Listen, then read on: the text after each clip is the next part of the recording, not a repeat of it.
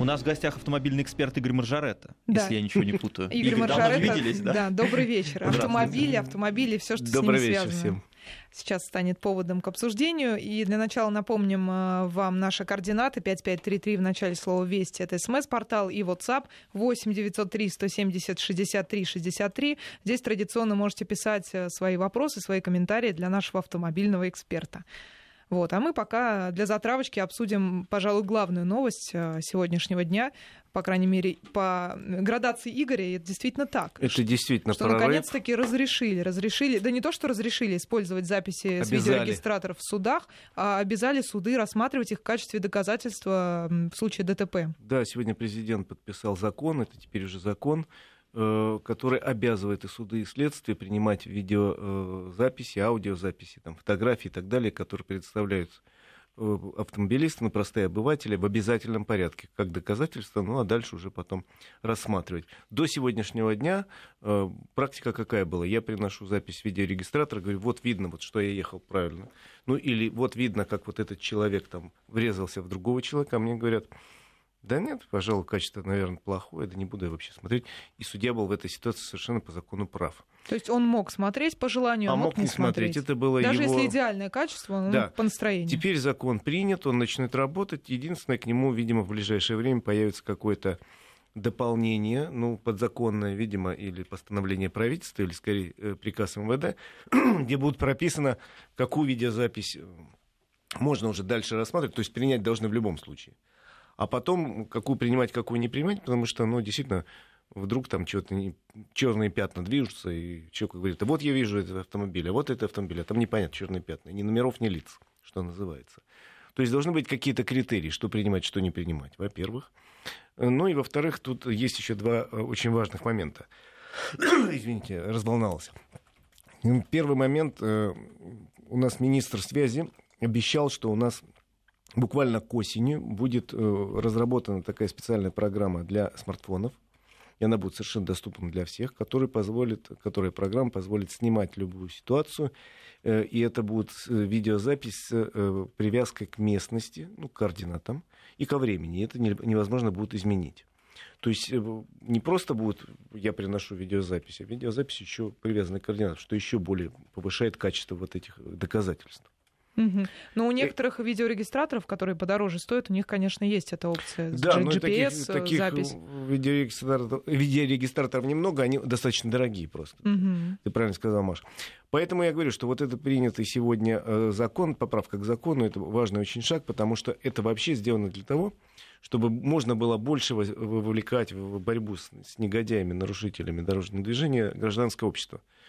Представителей, потому что раньше было как, вот еду я на машине, у меня видеорегистратор, я вижу, какой-то сумасшедший носится между рядами, там, э, запугивая других и грозя э, создать аварию каждую секунду.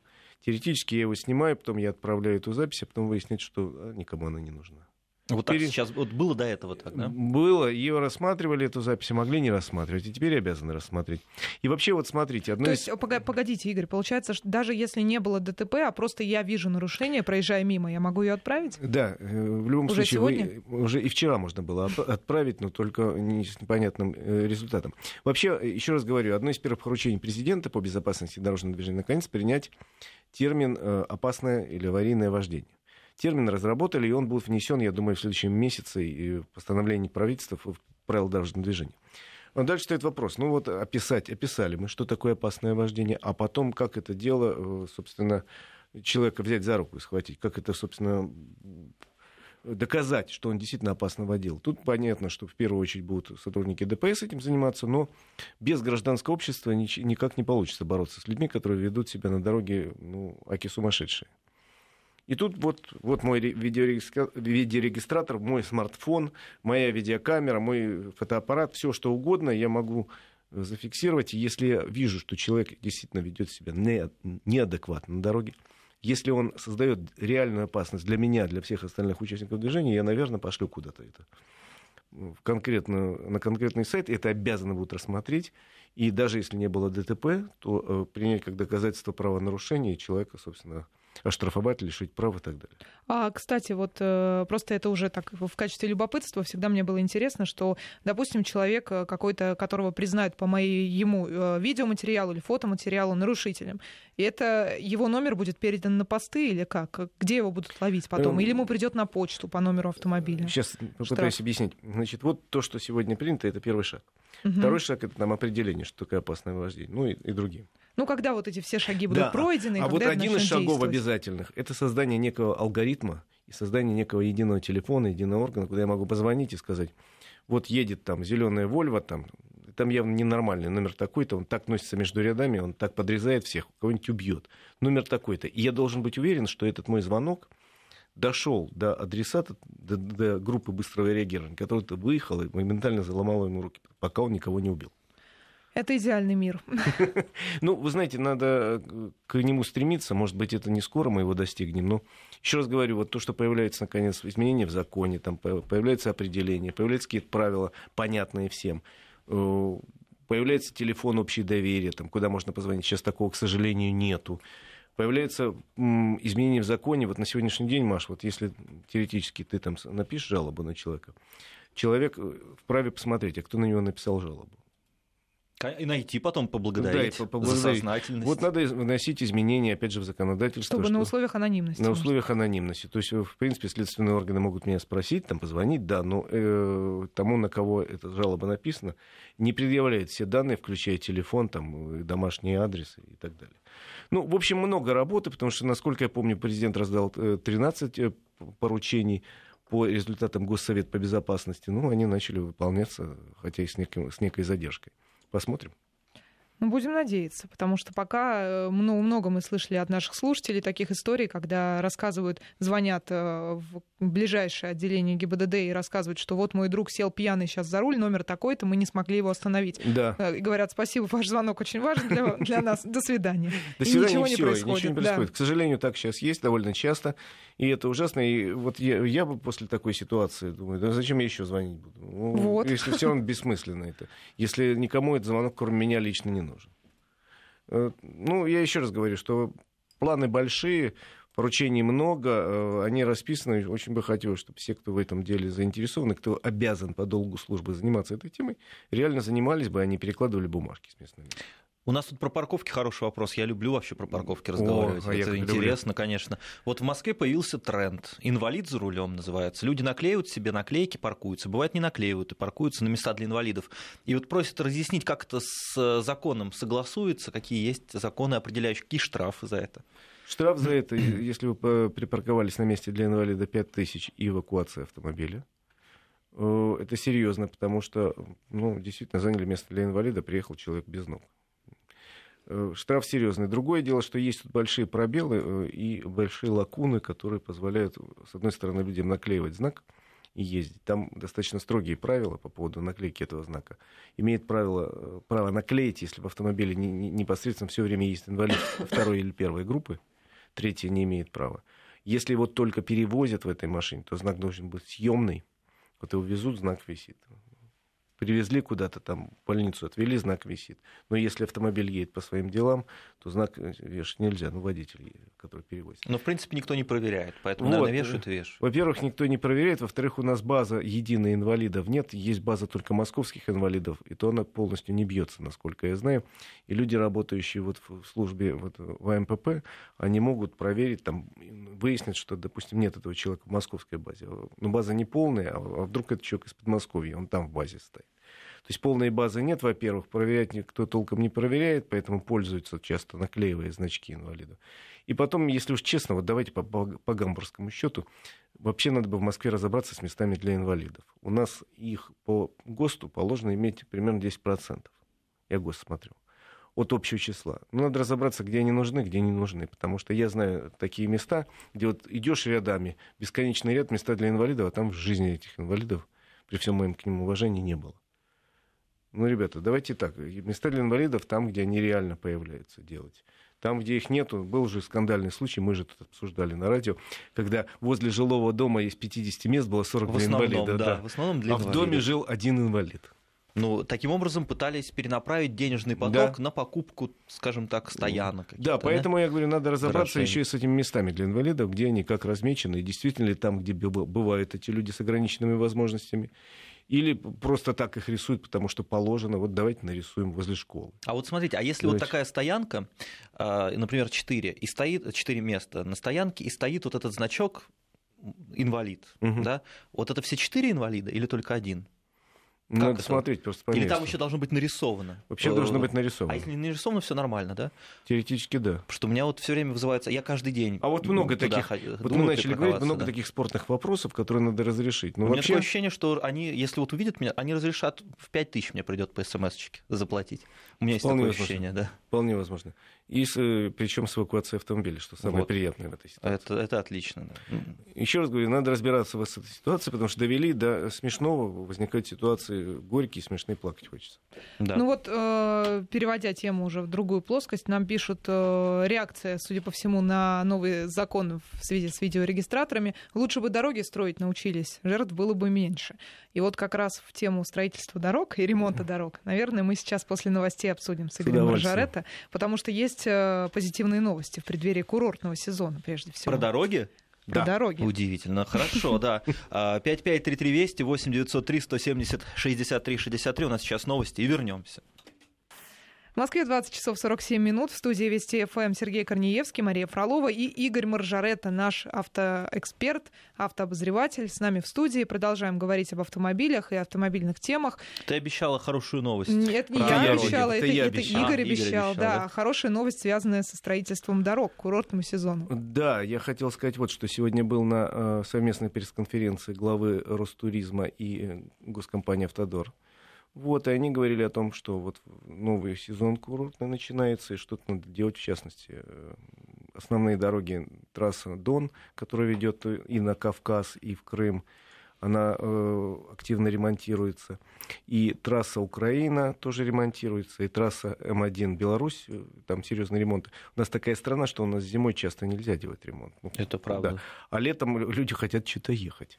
Куда-то ехать. Э, То есть ну... сани не заготовлены, можно сказать? Нет, и речь шла о том, что э, есть э, расчеты, которые показывают, когда пик нагрузок на дорогу, и во время э, сезона, когда пойдет, вот, даже вот если говорить о майских праздниках, и потом в конце июня, начале июля, в конце июля, начале августа, весь август, ремонты у нас все будут прекращены, серьезные. До этих времен сделано все, с дороги все убрано, чтобы люди могли туда-сюда ездить совершенно нормально. То есть никаких там ситуаций, когда ты едешь на юг, расслабился, приезжаешь, там стоит бульдозер и копает ямку там, или эскаватор. И говорят, срочный ремонт. Ничего этого не будет. Но на майские лучше тех... не ехать пока. Нет, майские тоже дороги, все ремонты прекратятся именно на эти дни. Угу. Техника уйдет на обочину. То есть, может, на обочинах и будет какая-то работа. На проезжей части ничего. На майские, пожалуйста, вперед. Ну, естественно, только надо рассчитать так, чтобы не попасть в основную пробку, выезжая, допустим, в пятницу вечером. Это первая новость, она хорошая, она мне понравилась. Вообще мне понравилось, оказывается, Россия сейчас входит в десятку стран самых востребованных среди иностранных туристов. Первую десятку замыкает. Для меня было удивительно. Это Но для это нас ку- тоже. Это курс. Это, это, это курс, да. Это, это курс, официально глава Ростуризма Олег Сафонов сказал, да, и поехали активно. Причем э, стараются активно привлечь и э, иностранных автотуристов. Они страшно модно видели в Европе, наверное, все, насколько моден автотуризм. Ну и у нас разбивать и внутренние, и привлекать иностранцев. Я не знаю, вот вы куда-нибудь собираетесь ехать в ближайшее время? Вы знаете, да, я еду в Великий Новгород. Класс. Не знаю, Александр Георгиевич не знает, сейчас вот услышит. Нет, нет, скажет, может быть, у него и совершенно замечательный город, есть что посмотреть. Конечно, но не на машине. Понимаете, Игорь, на машине я вот среди моих друзей единственный водитель. Я один раз с дуру согласился съездить с ними в Минск. Я так устал вот этих десять часов ехать. Я за последние две недели хорошо поездил. Я съездил в Бородино в прошлый выходной. Ну, Бородино, значит, очень невеликое расстояние. Ну, сто тридцать километров, да. Ну, с удовольствием. Я там был когда-то много лет назад, посмотрел Бородино, всем советую. И э, на прошлой неделе я съездил э, из, на машине из Воронежа в Казань. С заездом, например, в Пензу и Тамбов. Посмотрел несколько очень классных мест. На родину Лермонтова попал, место, где он родился, где он похоронен, с большим удовольствием. А вот на майские собираюсь ездить в Мышкин, Углич. Mm-hmm. Очень люблю, всем советую. Вообще по России есть куда поездить. И вы именно на машине ездите? И да? Я на машине. Ну, Сережа, не мудрено. Ты... Нет, ну, машина, она дает в этом смысле свободу совершенно. Четко спланировал маршрут, но при этом ты можешь от, отклониться туда-сюда. Вот захотелось мне, там, я не знаю, вот ехали мы в Тарханы заехать, указатель. Ну, как не заехать uh-huh. в Тарханы, так, если в стране? Uh-huh. Повернули, поехали, посмотрели имение Тархана, посмотрели место, где похоронен Лермонтов. Ну, то же самое, вот сейчас мы едем в Мышкин, по дороге мы заедем в Углич, по дороге заедем в Калязин, посмотреть на знаменитую колокольню. А вы не устаете, вот вы ездите столько? О, я не устаю. Это мне что, нравится. Целый день за рулем? Ну, с остановками, конечно. Но мне нравится. Это, в общем, тип такой характера. И э, среди моих друзей много таких же сумасшедших. Увлеченных, да. Поэтому я говорю, что вроде как нам обещают, что все основные направления, куда устремятся курортные потоки и туристические потоки в этим летом, часть дорог уже готова, а те участки, где не закончены ремонты, они будут просто приостановлены, пока идет поток, и это здорово. Да, это приятно. И, кстати, один из таких приятных бонусов поездки на отдых или на выходные за рулем — это все-таки эко- экономичность всего этого мероприятия в случае, если большая семья. Если Потому что купить семья, на да. каждого человека билет на поезд или на самолет, на, допустим, четверо человек в семье, это вы, вылетит в копеечку. А если четверо едут на одном баке бензина, грубо говоря, то это да, получается конечно. Гораздо дешевле. Ну, в моем случае это не так вопрос экономии, как вопрос моего личного комфорта. Мне так удобно. У вас, наверное, еще какой-нибудь автопилот в машине и другие прибамбасы. Может быть, вы и сами не едете? Нет. У меня, конечно, есть современные там, всякие вещи, но автопилота нет. Есть круиз-контроль, есть климат-контроль. Это а вполне вот достаточно. Для Сергея подсказывают наши слушатели, что дорога Москва-Минск — это одна из неплохих в России. Конечно. А если Минск бы вы поехали отлично. В другую сторону? Ну, не дай бог. Вы знаете, я ездил много. Вот я сейчас ехал, условно говоря, когда в Казань, в совершенно чудовищном состоянии пока трасса эм пять, которая ведет через Самару, вот в ту сторону, на Урал. Она в очень плохом состоянии, от Пензы особенно до Сызрани, помянутой. Uh-huh. Просто это бомбили. Но ее активно ремонтируют, и, дай бог, к сезону заведут в хорошем состоянии. А вот ездил я сейчас по трассе эм один, она в прекрасном состоянии. Она великолепная, конечно. Она хороша. Так что но просто у нас... долго, вот именно, что монотонно долго едешь. Мелькают, понимаете, поля бескрайние, дороги Смоленщины. Да, но тут нужны хорошие пассажиры, веселые, с которыми можно поговорить. На обратном пути мои пассажиры вообще легли спать просто. И вот я еду, понимаете, они тут рядом спят. Музыку надо слушать. Учить английский язык или английский знаешь, да? Я уже познал. Да, ну хорошо. Ну какой-то язык. Японский. Японский. Можно за рулем учить какой-то язык. В общем, вот. Не из приятных удовольствий, я считаю, ездить за рулем. Не знаю, мне нравится. На самом деле таких людей много. Говорят, что э, примерно четверть всех европейских туристов, я сегодня цифру услышал, четверть, э, это автотуристы. Это очень много. При том, что э, туризмом занимаются десятки миллионов людей в Европе. Uh-huh. Ну, в Европе и, очень да, много живет народу. И, соответственно, каждый четвертый это человек, который путешествует на машине. Я думаю, что мы скоро тоже придем к этому показателю, тем более, что у нас страна огромная, есть что посмотреть, есть что показать. Хотя, конечно, сервис не всегда на должном уровне, тоже потихоньку подтягивается. Конечно. А вот э, вопрос про АвтоВАЗ. Я не знаю, Давайте. У нас совсем чуть времени, но Давайте. Начнем. Вот фамилия, знаете, Мор, она уже сколько раз не обыгрывалась. И вот опять, АвтоВАЗ не заморит Мор? Думаю, что нет. У него конкретно поставлены задачи. В принципе, те же самые задачи, которые были поставлены перед Андерсоном. Но он не сдюжил Андерсон? Он сдюжил. Он сдюжил. Он там просто... сложная там ситуация, сложная ситуация. Да? Во всяком случае, выяснилось, что, например, его обвиняли, когда отправляли в... далеко. Вот, что он сделал ставку на дорогие модели, а наш народ хочет дешевые. А вот статистика продаж показывает, что Веста внезапно ворвалась в первую десятку и на хорошем месте. Превзошла все ожидания, да? X-Ray тоже очень хорошо продается, а как раз дешевая Гранта продается плохо. Оказывается, наши люди все-таки хотят более современный автомобиль получить, более качественный. И фактор цены, конечно, очень важный, но не настолько важный, чтобы отказаться от каких-то там от комфорта, там, от безопасности, от каких-то других вещей в автомобиле. Еще раз говорю, что Веста дорогая обогнала Гранту там в два раза по продажам, неожиданно, на ровном месте. Так что... Ну, то есть Бу Андерсон сделал ставку верно, но теперь но при где этом... его искать? Но при этом нет. Ну, при этом он допускал, безусловно, ошибки, а Мор поставлен ту же линию вести, но при этом исправлять ошибки, ну, например, не так резко сокращать трудовой коллектив, более нежно относиться к кадрам или там более внимательно работать с поставщиками. Вот согласитесь, у нас очень сложно вот в этом плане. Как бы бизнес-модели, да, показывают, что нужно оптимальное количество рабочих на заводе, чтобы прибыль была, чтобы завод работал, чтобы все функционировало. Но есть социальная составляющая. Такая нужно социальная... ответственно к этому подходить. Да. Сереж, такая социальная составляющая есть в любой стране мира. Конечно. Вы попробуйте уволить французских рабочих на заводе Рено. Там профсоюз зубами всех загрызет. Конечно. Скажет, неважно, мне, не, нас не интересует бизнес-модель. Вот вы приняли там Жанна на работу, пожалуйста, ему платите зарплату и пособие. Конечно. Поэтому этот вопрос везде, в любой стране сложно решается. И надо находить какие-то точки соприкосновения. И понятно, что надо сокращать каких-то лишних людей. Но тут должен и город помогать тот же, и область, и, и государство, и придумать новые места. Ну, в общем, надо искать... точки соприкосновения находить. Ну, Игорь, а мы ждем большое. Новые, хорошие и недорогие машины. Конечно. Ура. Спасибо. До свидания. Игорь Моржаретто.